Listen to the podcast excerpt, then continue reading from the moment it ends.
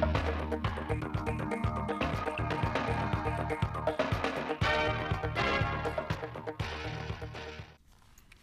chào quý vị và các bạn đến với bản tin thời sự mười giờ của Đài Phát thanh và Truyền hình Thanh Hóa. Chương trình đang được thực hiện trực tiếp trên sóng ép em tần số chín mươi hai phẩy ba mê ga héc.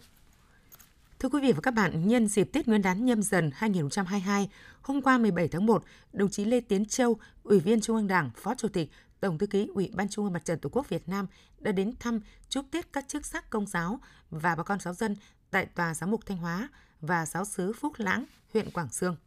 Tại Tòa Giám mục Thanh Hóa, trong không khí ấm áp thân tình, đồng chí Lê Tiến Châu, Ủy viên Trung ương Đảng, Phó Chủ tịch, Tổng thư ký Ủy ban Trung ương Mặt trận Tổ quốc Việt Nam, chúc Giám mục Nguyễn Đức Cường, các vị giáo phẩm, chức sắc, tu sĩ và đồng bào Công giáo Thanh Hóa đón Tết Nguyên đán Nhâm Dần an lành, vui tươi, hạnh phúc.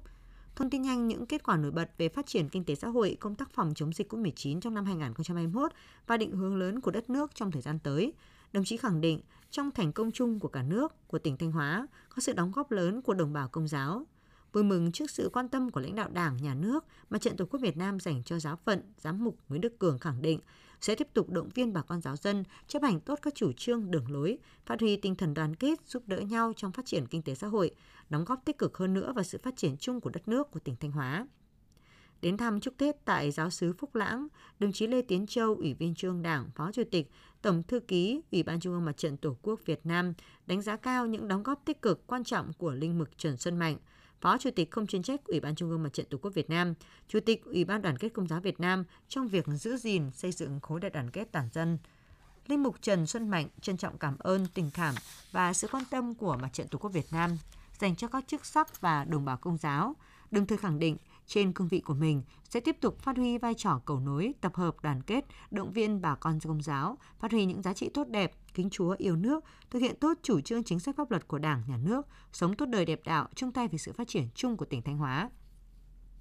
Nhân dịp này, đồng chí Lê Tiến Châu, Ủy viên Trung ương Đảng, Phó Chủ tịch, Tổng thư ký Ủy ban Trung ương Mặt trận Tổ quốc Việt Nam và đồng chí Trịnh Tuấn Sinh, Phó Bí thư Tỉnh ủy đã tặng ba mươi suất quà cho các hộ gia đình chính sách, gia đình có hoàn cảnh khó khăn của giáo xứ Phúc Lãng, chúc các gia đình đón Tết Nguyên đán Nhâm Dần hai nghìn không trăm hai mươi hai vui tươi, đầm ấm. Với phương châm tất cả đoàn viên và người lao động đều có Tết, Liên đoàn Lao động huyện Vĩnh Lộc đã rà soát các trường hợp có hoàn cảnh khó khăn, kêu gọi các doanh nghiệp, nhà hảo tâm trong và ngoài huyện hỗ trợ chăm lo Tết cho công nhân lao động. Đặc biệt, tại chương trình Tết Sum Vầy Xuân Bình An hai nghìn không trăm hai mươi hai,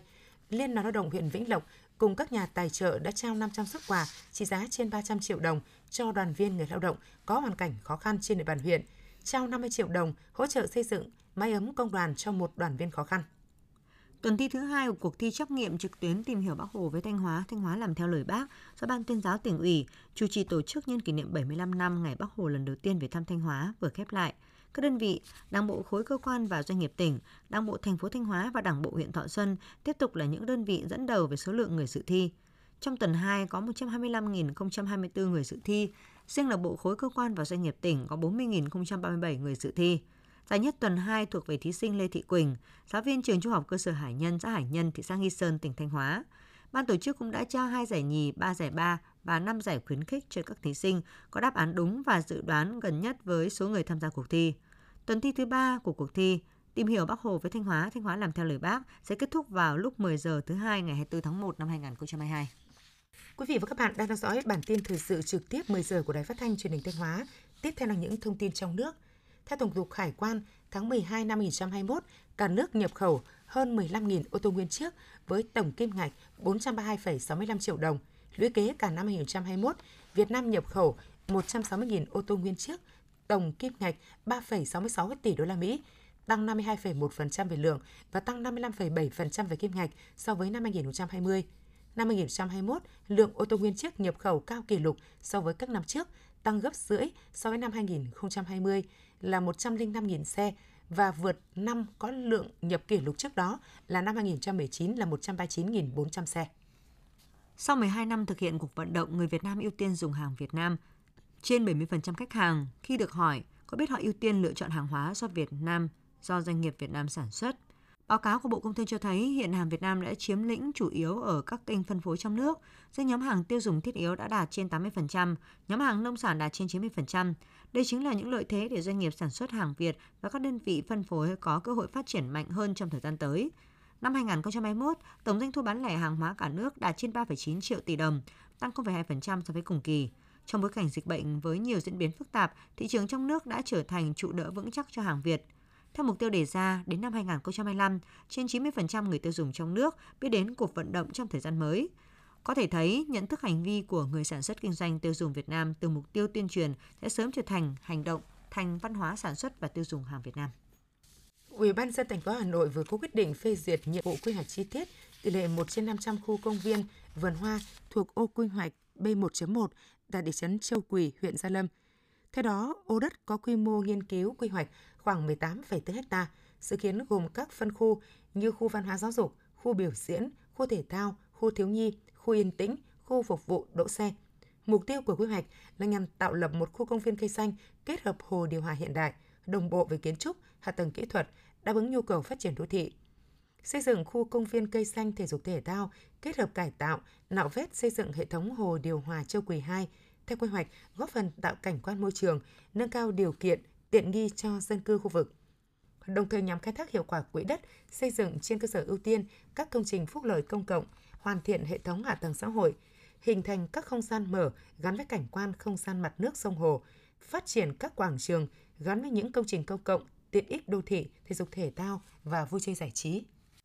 Ban quản lý cửa khẩu quốc tế Móng Cái, tỉnh Quảng Ninh cho biết, đến thời điểm này, một số phương tiện vận chuyển hàng hóa, hoa quả tươi, hàng đông lạnh vẫn di chuyển ra cửa khẩu Móng Cái. Mặc dù tỉnh Quảng Ninh đã khuyến cáo từ ngày mười bảy tháng một sẽ tạm dừng tiếp nhận các phương tiện chở hàng hóa chủng loại này. Trong ngày mười bảy tháng một, ước tính có hơn hai trăm phương tiện chở hàng hoa quả đông lạnh ra cửa khẩu Móng Cái để chở xuất khẩu, giảm một nửa số phương tiện trong ngày so với những ngày trước đó.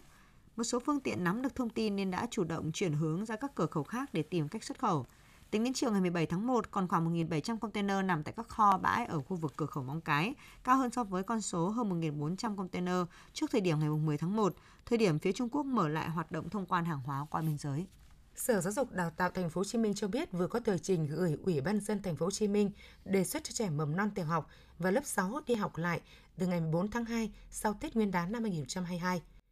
Theo đó, từ ngày bảy tháng hai, các trường học thực hiện công tác chuẩn bị đón trẻ trở lại trường. Ngày mười đến mười ba tháng hai, các trường học tổ chức họp phụ huynh để triển khai các biện pháp phòng chống dịch covid mười chín trong trường học cũng như sự phối hợp giữa phụ huynh học sinh và nhà trường để chăm sóc, tổ chức cho học sinh học trực tiếp bảo đảm an toàn cho học sinh. Ngày mười bốn tháng hai, các trường tổ chức đón trẻ mầm non, học sinh từ lớp một đến lớp sáu trở lại trường học tập trực tiếp. Hiện tại, học sinh từ khối lớp bảy đến khối lớp mười hai tại thành phố Hồ Chí Minh đã đi học trực tiếp. Đồn biên phòng Tà Lùng, Bộ đội biên phòng tỉnh Cao Bằng vừa tiếp nhận sáu mươi bảy người Việt Nam xuất cảnh trái phép do Trung Quốc trao trả. Đây chủ yếu là người dân ở các tỉnh Thanh Hóa, Nghệ An, Tuyên Quang xuất cảnh trái phép sang Trung Quốc để tìm việc làm tại hai tỉnh Quảng Đông và Quảng Tây. Ngay sau khi tiếp nhận, đồn biên phòng Tà Lùng đã hoàn tất thủ tục đưa những người này đi cách ly y tế theo quy định. Trước đó, các đồn biên phòng cửa khẩu Sóc Giang và Trà Lĩnh, tỉnh Cao Bằng cũng đã tiếp nhận ba mươi hai người Việt Nam xuất cảnh trái phép do phía Trung Quốc trao trả. Liên quan đến tin đồn xuất hiện trên mạng xã hội về việc thành phố Đà Nẵng sẽ phong tỏa trong ngày hai mươi lăm Tết, bà Ngô Thị Kim Yến, Phó Chủ tịch Ủy ban nhân dân thành phố Đà Nẵng khẳng định hoàn toàn không có chuyện này. Thành phố tuyệt đối không ngăn sông cấm chợ, không ngăn cản, hạn chế đi lại, đảm bảo giao thông thông suốt và mọi điều kiện để người dân vui Tết. Có những tin đồn thành phố Đà Nẵng thực hiện chỉ thị mười sáu hoặc lockdown thành phố trong ngày hai mươi lăm Tết, điều này tôi khẳng định hoàn toàn không có. Theo nghị quyết một trăm hai mươi tám là không có chuyện đó. Tuy nhiên, người dân vẫn phải thực hiện nghiêm túc các biện pháp hành chính trong công tác phòng chống dịch, trong đó thực hiện nghiêm biện pháp năm K và các biện pháp hành chính đối với những nơi đông người để giảm tối thiểu số ca mắc cho hệ thống y tế ổn định, không quá tải, bà Ngô Thị Kim Miến cho biết. Quý vị và các bạn vừa theo dõi bản tin mười giờ của Đài Phát thanh và Truyền hình Thanh Hóa. Thực hiện chương trình biên tập viên Mai Nhung, Tường Vân, các phát thanh viên Kim Thanh, Minh Thu, kỹ thuật viên Công Huân, tổ chức sản xuất Thanh Phương, chịu trách nhiệm nội dung Hà Đình Hậu. Mời quý vị tiếp tục đón nghe bản tin thời sự mười một giờ để cập nhật những tin tức thời sự trong tỉnh.